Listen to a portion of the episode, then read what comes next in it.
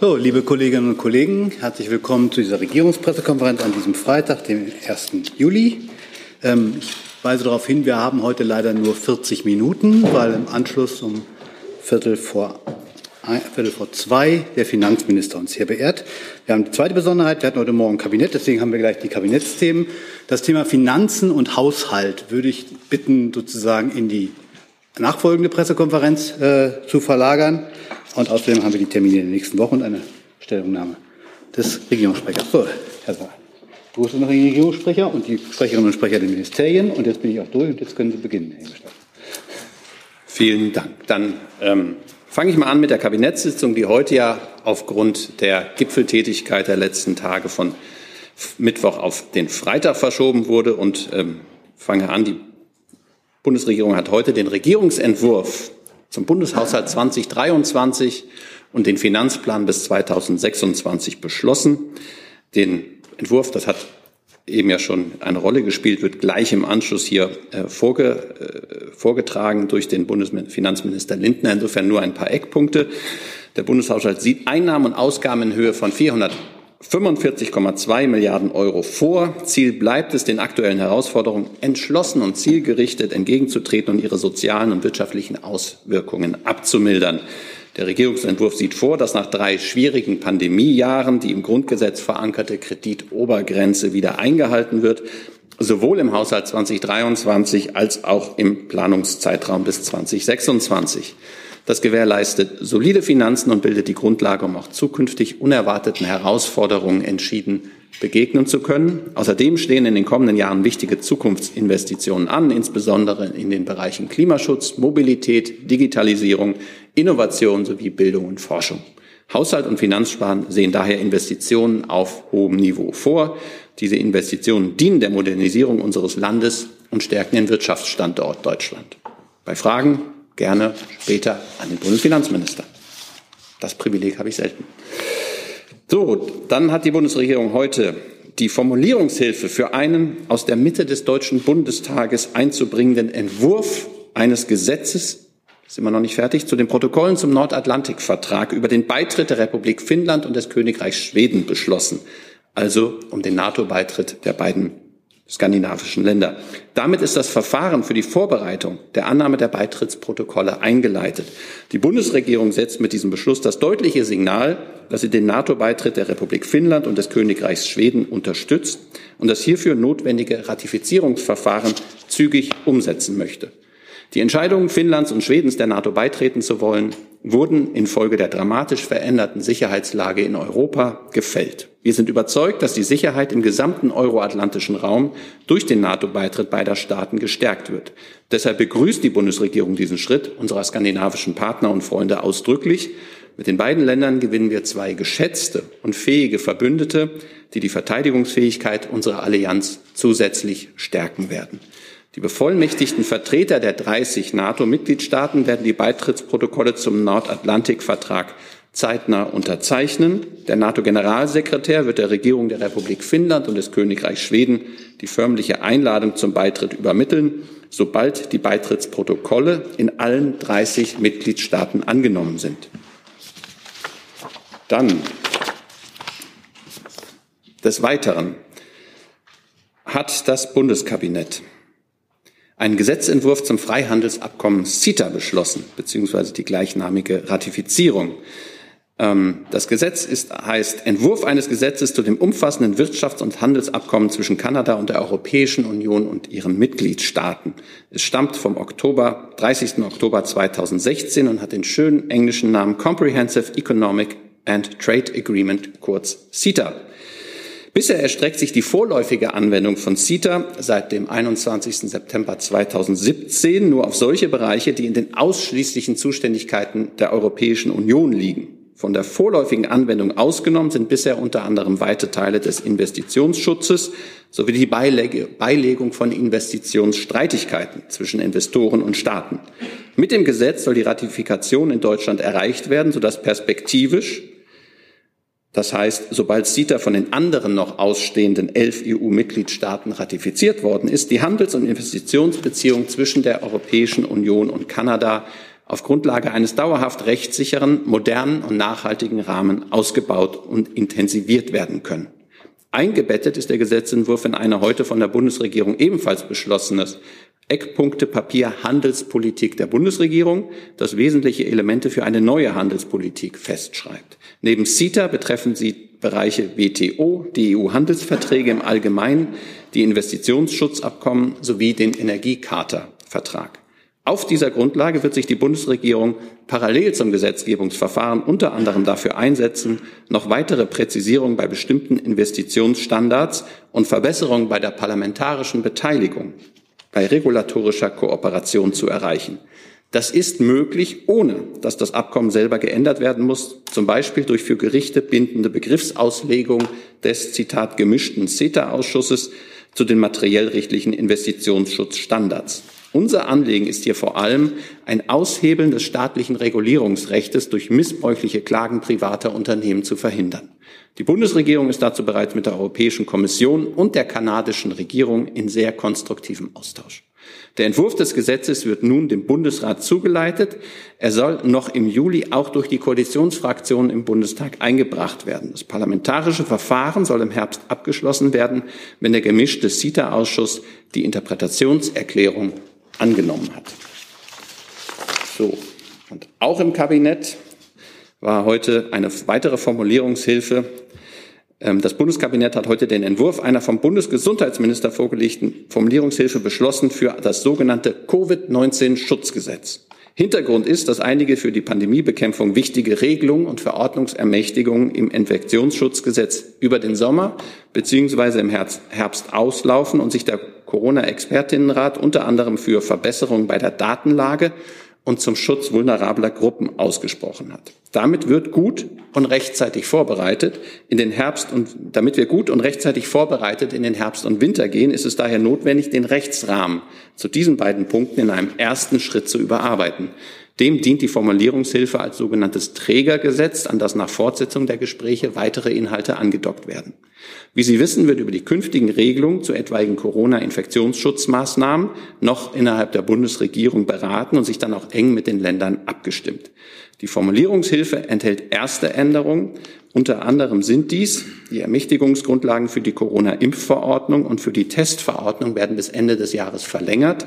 Das heißt, Apotheker, Zahnärzte und Tierärzte haben weiterhin die Möglichkeit, nämlich genau bis April 2023 Corona-Impfungen durchzuführen. Der Infektionsschutz in Pflegeeinrichtungen wird zum Schutz vulnerabler Personengruppe ausgebaut. Die Empfehlungen der Kommission für Krankenhaushygiene und Infektionsprävention beim RKI sollen sich künftig auch auf Einrichtungen der Pflege und Unternehmen der Eingliederungshilfe beziehen. Zudem sollen künftig Schutzstandards zur Infektionsprävention und Hygiene in diesen Einrichtungen ermöglicht werden. Um das Pandemie-Management zu optimieren, hatte der Corona-Expertinnenrat eine bessere Datenlage zur Hospitalisierungsprävalenz und Bettenbelegung der Krankenhäuser gefordert. Nun sollen die Krankenhäuser verpflichtet werden, regelmäßig die Zahl der aufgestellten und belegten Betten elektronisch an das RKI zu melden. Außerdem ist eine verpflichtende anonymisierte Erfassung der auch negativen SARS-CoV-19 PCR-Testungen vorgesehen. Weitergehend als bisher sollen Sentinentalstudien, ein neues Wort für mich, ermöglicht und das Abwassermonitoring ausdrücklich geregelt werden. Soweit zum Kabinett. Ich würde, da ja Freitag ist, mit den Terminen für die nächste Woche des Bundeskanzlers fortfahren. Der Bundeskanzler wird am Montag, dem 4. Juli, Gewerkschaften, Wirtschaft und Politik zum Auftakt der sogenannten konzertierten Aktion ins Kanzleramt einladen. An der Auftaktsitzung, die um 14 Uhr beginnt, nehmen unter anderem teil die DGB-Vorsitzende Jasmin Fahimi, BDA-Präsident Rainer Dulger und die Bundesminister Habeck, Lindner, Heil und Schmidt sowie Vorsitzende und Verbände weiterer großer Gewerkschaften und Wirtschaftsverbände. Professorin Schnitzer vom Sachverständigenrat zur Begutachtung der gesamtwirtschaftlichen Entwicklung und auch Bundesbankpräsident Dr. Nagel werden teilnehmen. Zur Veranstaltung vielleicht noch ein paar Informationen. Hohe Preissteigerungen, insbesondere bei Energie und Nahrungsmitteln, stellen ein ernstes soziales und wirtschaftliches Problem dar. Die Verbraucherpreise lagen im Juni um 7,6 Prozent über dem Niveau des Vorjahrmonats. Im Mai waren es sogar 7,9 Prozent. Die Bürgerinnen und Bürger in Deutschland sind damit einer lange nicht gekannten Inflation ausgesetzt, die die Kaufkraft der meisten von uns unter Druck setzt. In dieser Ausnahmesituation hat der Bundeskanzler zur konzertierten Aktion eingeladen. Im Rahmen dieser Aktion werden die Teilnehmenden gemeinsam darüber sprechen, wie wir jetzt gut durch diese Zeit kommen. Ziel der konzertierten Aktion ist es, reale Einkommensverluste zu verhindern bzw. abzumildern und gleichzeitig das Risiko einer Preisspirale zu verhindern. Dazu benötigen wir auch ein gemeinsames Verständnis der makroökonomischen Lage und sich daraus ergebenden Herausforderungen. Konzertierte Aktion, der Begriff steht für die Einsicht, dass sich schwierige Probleme im Miteinander besser lösen lassen als im Gegeneinander. Der Kanzler selbst hat sie als gesellschaftlichen Tisch der Vernunft bezeichnet. Sie soll ergebnisoffen geführt werden und über mehrere Sitzungen sich erstrecken. Und den historischen Vorläufer aus den späten 60er Jahren haben sie alle gewärtigt. Am Montagabend wird der Bundeskanzler nach Paris reisen und dort mit dem französischen Staatspräsidenten Emmanuel Macron zusammenkommen. Das Gespräch findet im Rahmen eines gemeinsamen Abendessens statt. Der Bundeskanzler und Präsident Macron werden sich in Paris zu aktuellen internationalen, bilateralen und europapolitischen Themen austauschen. Eine Pressebegegnung ist nicht geplant. Am Mittwoch, dem 6. Juli um 11 Uhr, wie üblich dann wieder unter der Leitung des Bundeskanzlers, die nächste Sitzung des Kabinettes. Am Nachmittag wird Bundeskanzler Scholz in der Zeit von 13 bis 14 Uhr bei seiner dritten Regierungsbefragung in sechs Monaten den Fragen der Bundestagsabgeordneten im Plenum sich stellen. Wie bei der Regierungsbefragung üblich, wird er zu Beginn einen kurzen einleitenden Vortrag zu einem aktuellen Thema halten und daran anschließen sich zunächst Fragen zu diesem und dann zu weiteren Themen. Am Mittwochabend nimmt der Bundeskanzler am Sommerfest des Bundesverbandes Erneuerbarer Energien in Berlin teil und hält dort die Eröffnungsrede. Dieser Termin ist presseöffentlich. Und am Donnerstag, dem 7. Juli, nimmt der Bundeskanzler auf Einladung der Volkswagen AG an der Grundsteinlegung für das Volkswagen Batteriezellwerk in Salzgitter teil und hält dort die Festrede.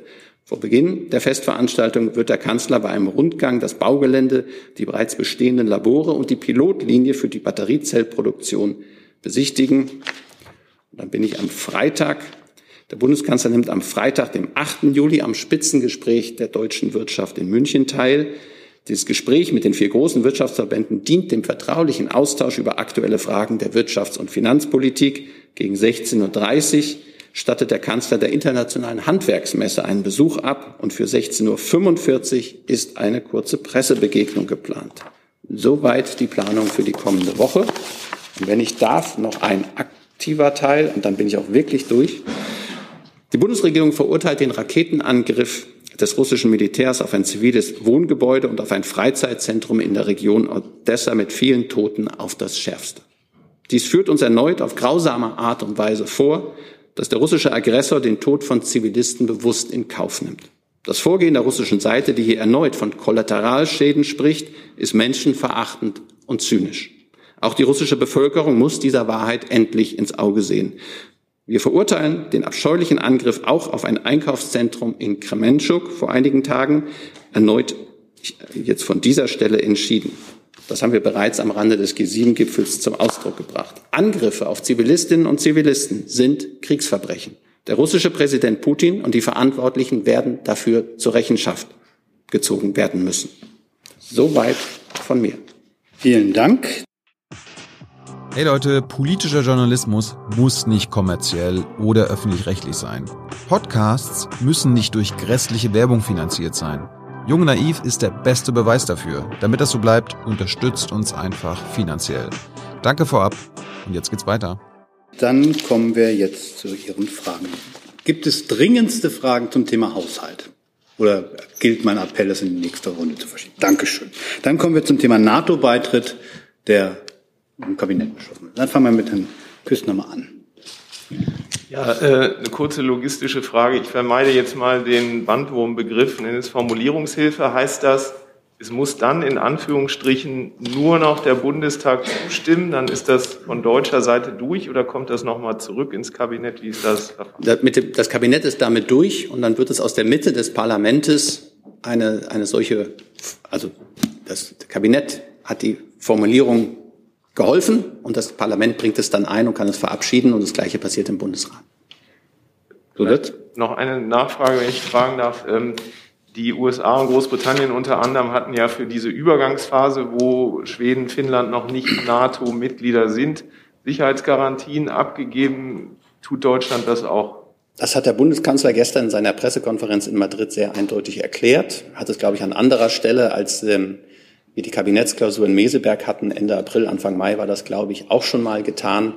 Und sie ergibt sich auch ein wenig aus den äh, Artikeln der Europäischen Union zum gegenseitigen Beistand.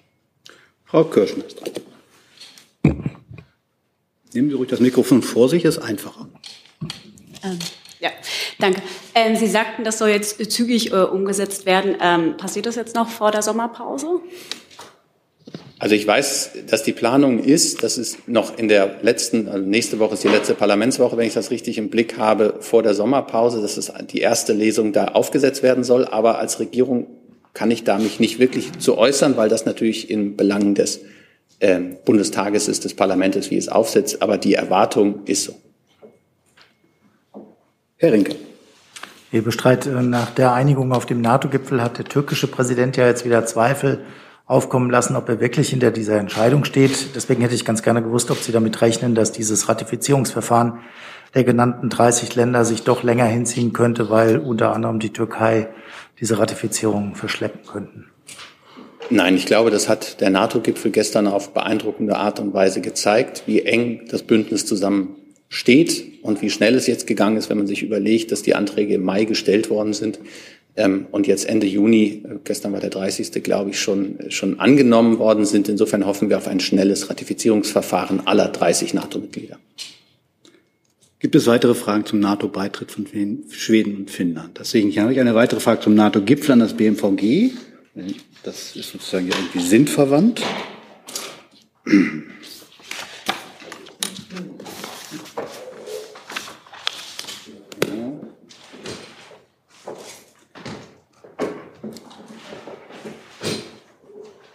Herr Vollrath von der Wochenzeitung Junge Freiheit fragt, ähm, nach dem Beitrag der Bundeswehr an die vergrößerten NATO Response Force. Gibt es schon eine konkrete Planung, woher der deutsche Beitrag an der aufgestockten NATO Response Force stammen soll, wer da federführend sein wird, zum Beispiel die Division Schnelle Kräfte oder die erste Panzerdivision und stellt die zehnte Panzerdivision weiterhin den nationalen Stab für alle deutschen Kräfte der NRF.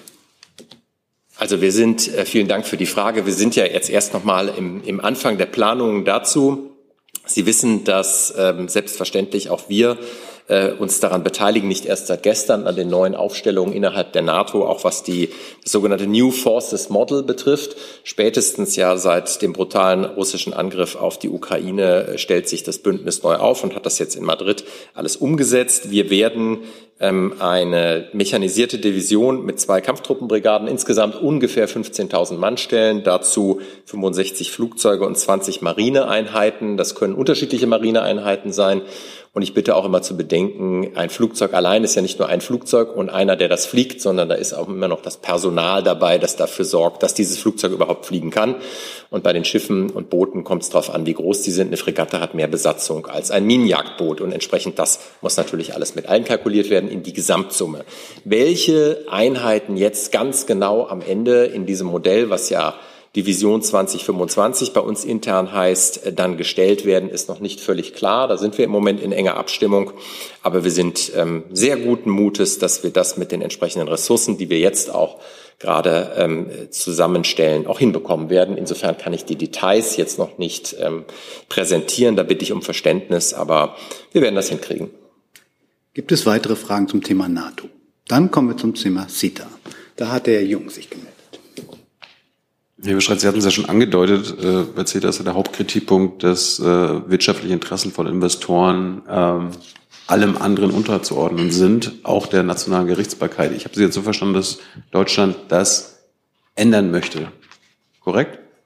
Ja, das ist das was das Ziel ist. Und das wird nicht im Zuge der Verträge geregelt, weil das würde dann ja eine abermalige Ratifizierung durch alle Beteiligten bedeuten, sondern dadurch, dass es zu der Begriffsauslegung Definitionsklarheit gibt. Und äh, vielleicht können Sie sagen, wie Sie das äh, ändern wollen. Und gilt das dann quasi nur für Deutschland, also die Investi Investi Investorenklagen gegen Deutschland, oder betrifft das dann ganz Europa? Nein, es soll ganz Europa treffen. Ich habe ja äh, zugeführt, äh, dass die Bundesregierung dazu bereits in engen Gesprächen, guten Gesprächen mit der Europäischen Kommission, die natürlich einerseits dafür zuständig ist, als auch mit der kanadischen Regierung, die unser Vertragspartner ist, auf der anderen Seite in konstruktivem Austausch steht. Das würde ich so lesen, dass man da auch eine gewisse Bereitschaft sieht, sich da auf diese Klarstellung einigen zu können. Wie gesagt, ähm, elf Länder haben es noch nicht ratifiziert. Wenn man jetzt das Abkommen an sich verändern würde, würde es einen neuen Rattenschwanz an neuen Ratifikationen nach sich ziehen müssen und es weiter verzögern. Das will man verhindern. Herr Jessen. Nach dem Abkommen sollen in Konfliktfällen Unternehmen ja internationales Schiedsgericht äh, anrufen können. Da gibt es äh, Kritik unter anderem von Gewerkschaften oder auch vom grünen Koalitionspartner, die sagen, diese Verfahren wären, die dann bindend sind im Ergebnis, wären langwierig und sehr teuer das könnten sich eigentlich nur Großunternehmen äh, leisten. Das heißt, es wäre eine Regelung, die kleinere und mittlere Unternehmen benachteiligen würde. Ähm, was sagen Sie zu dieser Kritik? Wir sagen zu dieser Kritik, dass wir darauf ja insoweit reagieren, dass es eine Klarstellung geben soll und dass es nicht passiert, dass im Prinzip zwischen Unternehmen und, wie haben wir das hier genau gesagt, ich sollte jetzt nicht ähm, freestylen, was ist der Satz? Ähm, ein Aushebeln des staatlichen Regulierungsrechts durch missbräuchliche Klagen privater Unternehmen sei zu verhindern. Ich glaube, das ist das, der Kern, der darum geht. Ansonsten würde ich die Beteiligten, an den Verhandlungen beteiligten Häusern gerne um Ergänzung bitten, wenn das Not tut. Ist das sicher das BMW? Genau, genau. Ich, ich kann das nur unterstreichen. Es wird für alle EU-Länder natürlich gelten. Das, das ist der Sinn sozusagen, das, was jetzt national vereinbart ist, in die europäische Ebene einzubringen und äh, auf die kanadische Ebene zu bringen. Das läuft auch schon. Und konkret zu dem Punkt der Investitionsschutzabkommen. Es soll eben gerade das, das Recht, ähm, das nationale Recht Right to Regulate gestärkt werden. Und bei den Investitionsabkommen dieser Missbrauch dadurch äh, verhindert werden, dass man eine klarere Definition erreicht und eine klare Eingrenzung, nämlich die Eingrenzung auf direkte Enteignung und direkte Diskriminierung. Das ist bislang nicht so und genau deshalb gab es oft diese sehr missbräuchlichen Klagen. Das soll in Zukunft verhindert werden. Und vielleicht noch ein letzter Punkt. Auch die Europäische Kommission hat ja in der vorigen Woche ihren Review zu diesem Nachhaltigkeitskapitel für Handelsverträge vorgestellt, da auch die gleichen Punkte sehr stark gemacht und auch deutlich gemacht, dass sie auch diese Punkte jetzt in alle künftigen Verhandlungen der Abkommen, von, von Abkommen ähm, einbringt. Aktuell laufen da ja auch Verhandlungen mit Neuseeland, so dass es da auch sicher in Kürze erste ähm, konkrete Anwendungsfälle geben kann, wo, wo diese neuen Standards auch der, der Kommission zur Anwendung kommen können. Nachfrage. Die Kritik richtet sich ja, äh, wenn ich Sie recht verstehe, nicht äh, alleine oder nicht primär darauf, dass missbräuchlich geklagt werde, sondern sie kritisiert, dass die Struktur, die Tatsache von langwierigen und sehr teuren Prozessen äh, sich nur Großunternehmen werden leisten können. Also nicht der Missbrauch sei das Problem, sondern die Struktur von Zeitdauer und Kosten. Das ist der Kern der Kritik, wie ich es verstehe. Was sagen Sie dazu, Herr Ebestreit? Dazu kann ich inhaltlich Ihnen nichts Zusätzliches bieten müssten wir, ob die Fachabteilung was dazu sagen können, gerne. Aber ja, also vielleicht nochmal, genau deswegen soll der Anwendungsbereich ja eingeschränkt werden und damit auch der Anwendungsbereich und vielleicht auch die Attraktivität dieser Verfahren ähm, verringert werden. Es, es, es gibt sie, aber wenn der Anwendungsbereich klar eingeschränkt wird, dann stellen sich Fragen vielleicht auch nicht mehr, die wir, die wir heute eben gesehen haben. Mhm. Herr Fitztum ist dran. Ähm, Herr Hebestreit, Sie sprachen von Präzisierung der parlamentarischen Beteiligung. Äh, was heißt das? Also wird dann bei einzelnen Punkten immer wieder das Parlament auf, angerufen? Kann, kann es immer wieder Einwände geben? Was bedeutet diese Einschränkung? Da müsste ich das zuständige Ministerium auch wieder bitten. Also auch hier sollen ähm, die, die Verfahren nochmal gestärkt werden, die Verfahren, dass auch ähm, Parlamente Rechte haben und der Mechanismus, mit dem das passieren soll, ist auch hier dieser gemischte Ausschuss, der diese verbindlichen Auslegungshinweise geben soll. Da gab es äh, immer mal Berichterstattung, dass es, dass es nur Protokollnotizen sein sollen. Das ist eben nicht so, denn Protokollnotizen wären eben nicht rechtlich verbindlich und indem das Right to Regulate, also das Recht ähm, für die Entscheidungskompetenzen der, der EU-Parlamente und, und der Parlamente gestärkt werden soll, ähm, eben als verbindlicher Auslegung durch diesen Ausschuss festgelegt werden soll, konkret für CETA und in der Folge für künftige Abkommen dann natürlich gleich von Anfang an mitgedacht werden soll. Gibt es weitere Fragen zum Thema CETA? Das sehe ich nicht. Dann kommen wir zum Thema Corona und dem geschlossenen. Gibt es dazu Fragen? Ja, bitte. Ja, da bräuchte das Gesundheitsministerium Das dann. Kommt jetzt. Völlig überraschend.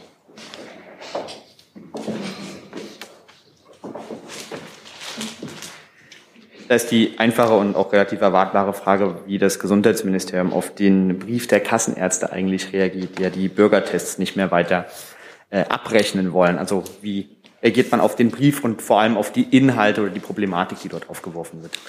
Naja, zunächst ähm, muss man feststellen, dass die KV Körperschaften des öffentlichen Rechts sind und die haben einen Verwaltungsauftrag bekommen und wir gehen auch davon aus, dass sie den erfüllen werden. Der Bundesgesundheitsminister hat sich gestern bereits mit dem Chef der Kassenärztlichen Bundesvereinigung telefonisch in Verbindung gesetzt und diese Gespräche werden fortgesetzt Anfang äh, der Woche. Wir sind überzeugt davon, dass wir eine gute Lösung finden werden. Gibt es weitere Fragen zu dem Komplex? Das sehe ich nicht. Dann kommen wir zu den Terminen. Wir fangen mal an. Äh, Ich glaube, die Frage von Frau Ramseier vom Schweizer Fernsehen, nämlich ob der Kanzler nach Luga- nach Lugano fährt zur Wiederaufbaukonferenz, können wir mit Nein beantworten, weil sie nicht aufgeführt worden ist als Termin. Dann kommen wir zur konzertierten Aktion. Ich glaube, da hat der Herr Hönig sich als allererster gemeldet. Herr, Herr Hebestreit, Sie haben jetzt gesagt, Ziel sei es, reale Einkommensverluste abzumildern. Wie genau soll das passieren aus Sicht des Kanzlers und welche Rolle sollen aus Kanzlers dabei Einmalzahlungen statt dauerhafter Tariferhöhung spielen? Ich hätte jetzt fast gesagt, schönen Dank für die Frage, weil es mir die Gelegenheit gibt, darauf hinzuweisen, dass man solche Veranstaltungen ja macht, um am Ende zu Ergebnissen zu kommen und diese Ergebnisse nicht vorgibt. Ich habe auch gesagt, dass es eine, wird eine Reihe von Veranstaltungen geben. Die nächsten Termine sind schon ähm, äh, geplant und insofern ist das am Montag eine Auftaktsitzung, bei der man sich einmal über den, die generelle Sicht auf die Lage verständigt und ähm, es wird noch nicht darum gehen, jetzt konkrete Schritte miteinander zu vereinbaren, wie man ähm, der geschilderten Lage dann ähm, begegnen möchte. Ich habe auch gelesen über die Einmalzahlung. Ähm, da würde ich sagen, man spricht über ein ganzes Bündel von Maßnahmen und da könnten Einmalzahlungen ein Faktor sein, aber längst nicht der einzige. Und auch da stellen sich gewisse Fragen, die man natürlich vorher erst beantworten muss. Also das ist eine Veranstaltung, die vor allem ins Arbeiten kommen soll und deswegen dem auch noch nicht vorgreifen möchte. Herr Rinke? Ja, die Frage zielt eigentlich in genau in dieselbe Richtung. Wird es denn überhaupt irgendwelche Ergebnisse geben bei dieser Auftaktsitzung, wie Sie sie beschreiben, und wird es danach eine Pressekonferenz geben? Wenn ich richtig informiert bin, soll es am, am Ende eine Pressekonferenz geben oder eine Presseinformation, wie nennen wir das immer, Pressebegegnung ähm, mit äh, verschiedenen Vertretern, also dem Bundeskanzler und wahrscheinlich von der Arbeitnehmer- und der Arbeitgeberseite einen Vertreterinnen, einen Vertreter. Ähm, und es soll, habe ich ja eben schon angedeutet, es soll jetzt nicht konkrete Beschlüsse am Montag getroffen werden, die dann verkündet werden, sondern es geht eher um eine generelle Blick auf die aktuelle Lage und dann in den Diskussionsprozess zu kommen, um dann in den nächsten Wochen miteinander zu sprechen, um dann auch langsam Ergebnisse gemeinsam miteinander zu vereinbaren. Gibt es weitere Fragen zur konzertierten Aktion am Montag? Das sehe ich nicht. Dann zur, zum Abendessen in Paris. Nicht. Zur Kabinettssitzung bzw. zur Regierungsbefragung dann sehe ich auch nicht. Zum Sommerfest Bundesverband Erneuerbare Energie. Also der Rede des Bundeskanzlers dort natürlich. naja, nicht, dass Sie jetzt nach dem Essen fragen. Ähm, zur, zur Batteriewerk von VW, dem der Bundeskanzler auch eine Rede hält. Auch nicht. Und zum Gespräch mit der deutschen Wirtschaft am nächsten Freitag auch nicht. Gibt es Fragen zum Raketenangriff auf Odessa? Das sehe ich auch nicht. Dann sind wir bei weiteren Fragen und wir fangen da einfach an. Bitte schön.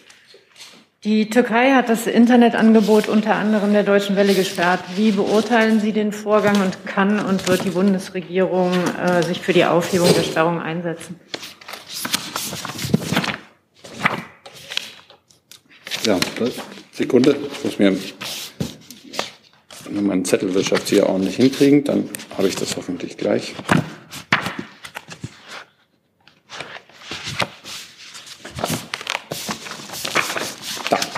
Sehr schön. Die Bundesregierung hat die Meldung über die Sperrung der Website der Deutschen Welle und von Voice of America in der Türkei mit Bedauern zur Kenntnis genommen. Es obliegt der Deutschen Welle als unabhängigem Sender, welche Konsequenzen sie daraus zieht und hat ja auch bereits selbst rechtliche Schritte angekündigt. Unsere Sorge um die Lage der Meinungs- und Pressefreiheit in der Türkei besteht fort. Die Bundesregierung steht dazu regelmäßig im kritischen Austausch mit unseren türkischen Gesprächspartnern und wird sich auch weiterhin für einen unabhängigen, faktenbasierten Journalismus in der Türkei einsetzen. Zusatz? Äh, der zweite Teil der Frage war, ob die Bundesregierung jetzt in dem konkreten Fall noch was unternehmen kann. Das steht im Augenblick, darauf hatte ich gedacht, hingewiesen zu haben, zunächst einmal der Rechtsweg offen, den die Deutsche Welle beschreiten kann und auch angekündigt hat, ihn zu beschreiten. Und das gilt es abzuwarten. Weitere Fragen zu dem Komplex? Das sehe ich nicht. Dann ist Frau Jen dran. Welches Mikrofon wollen Sie nehmen? Das. Ja, ich habe eine Frage äh, zum Thema Gaspreise. Ähm, es gibt mehrere Berichte, wonach jetzt die Bundesregierung plant, eine Gebühr letztendlich äh, für Gaskunden einzuführen. Ähm, genau, und das sollte dann über die Bundesnetzagentur laufen. Ist das richtig? Können Sie das bestätigen? Nein, das kann ich nicht bestätigen.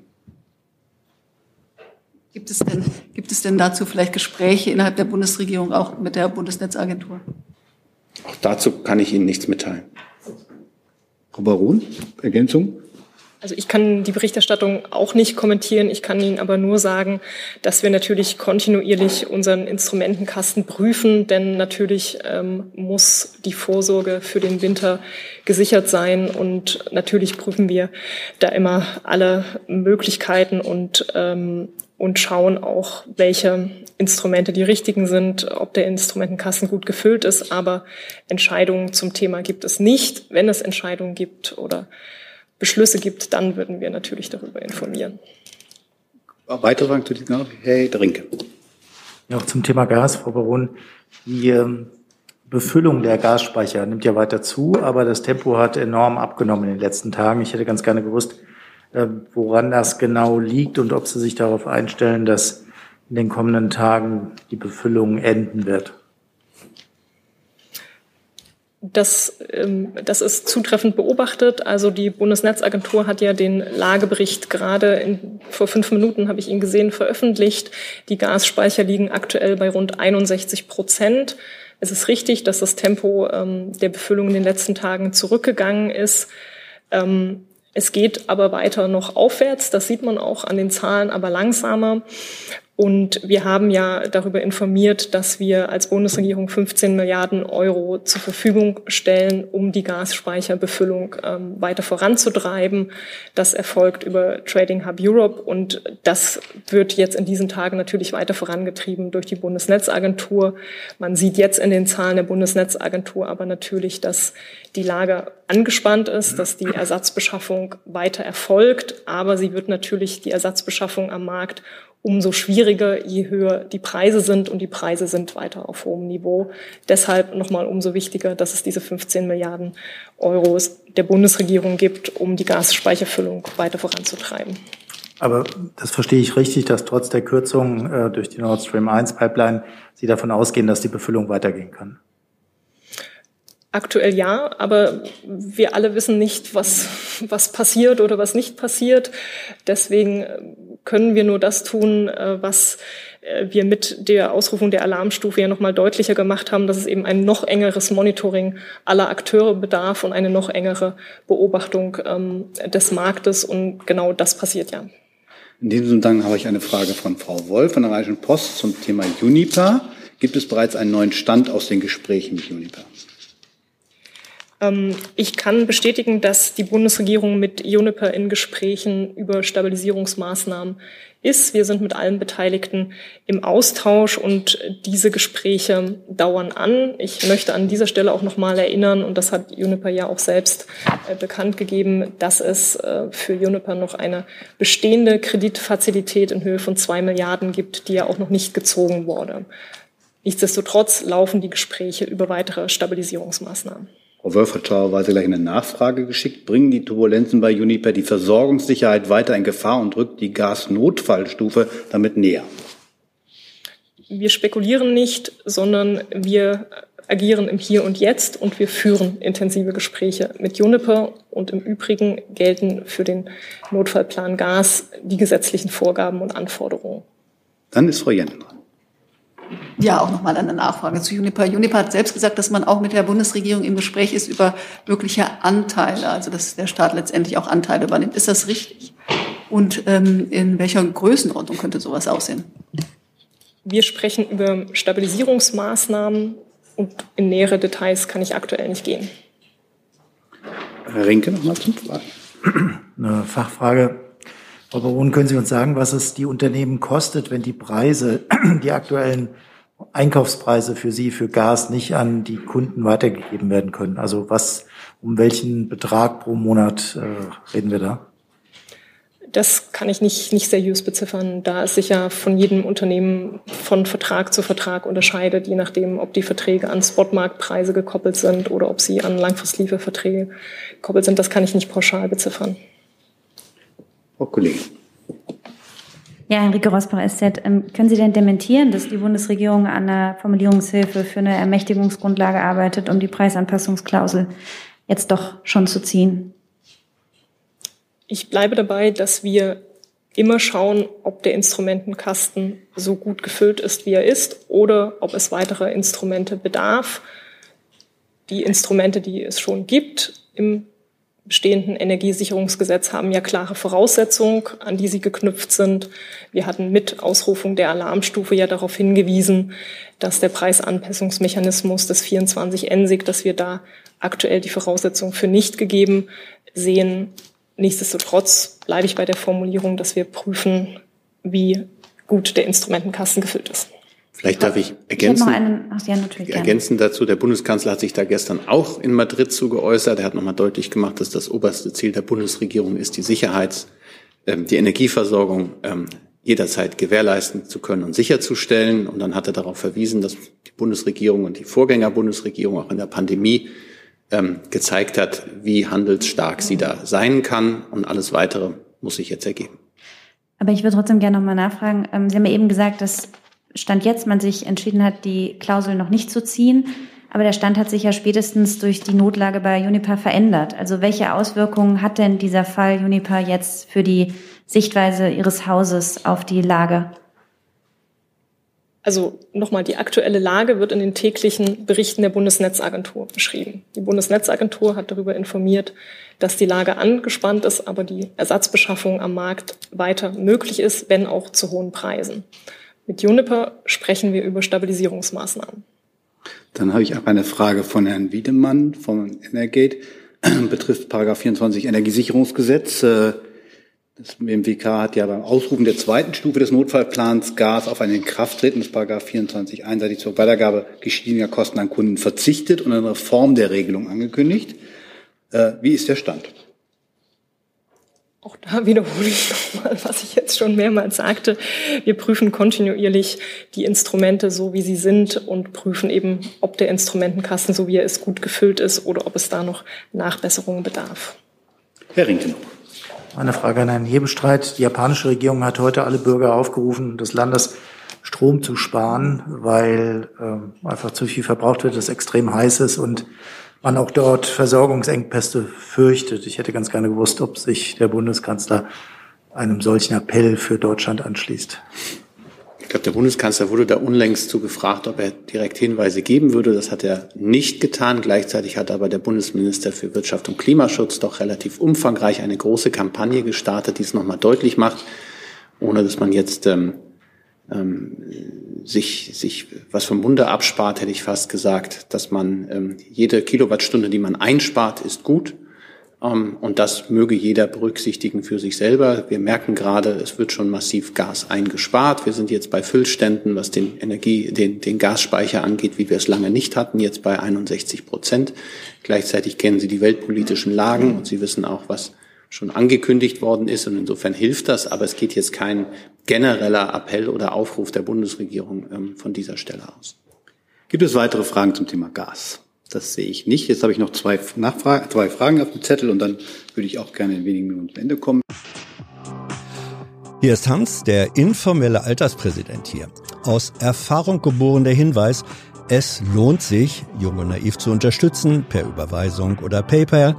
Guckt in die Beschreibung. Das ist gleich ein ganz anderer Hörgenuss. Ehrlich. Herr Küstner ist erstmal das. Hat sich erledigt. Dann ist Herr Nils dran.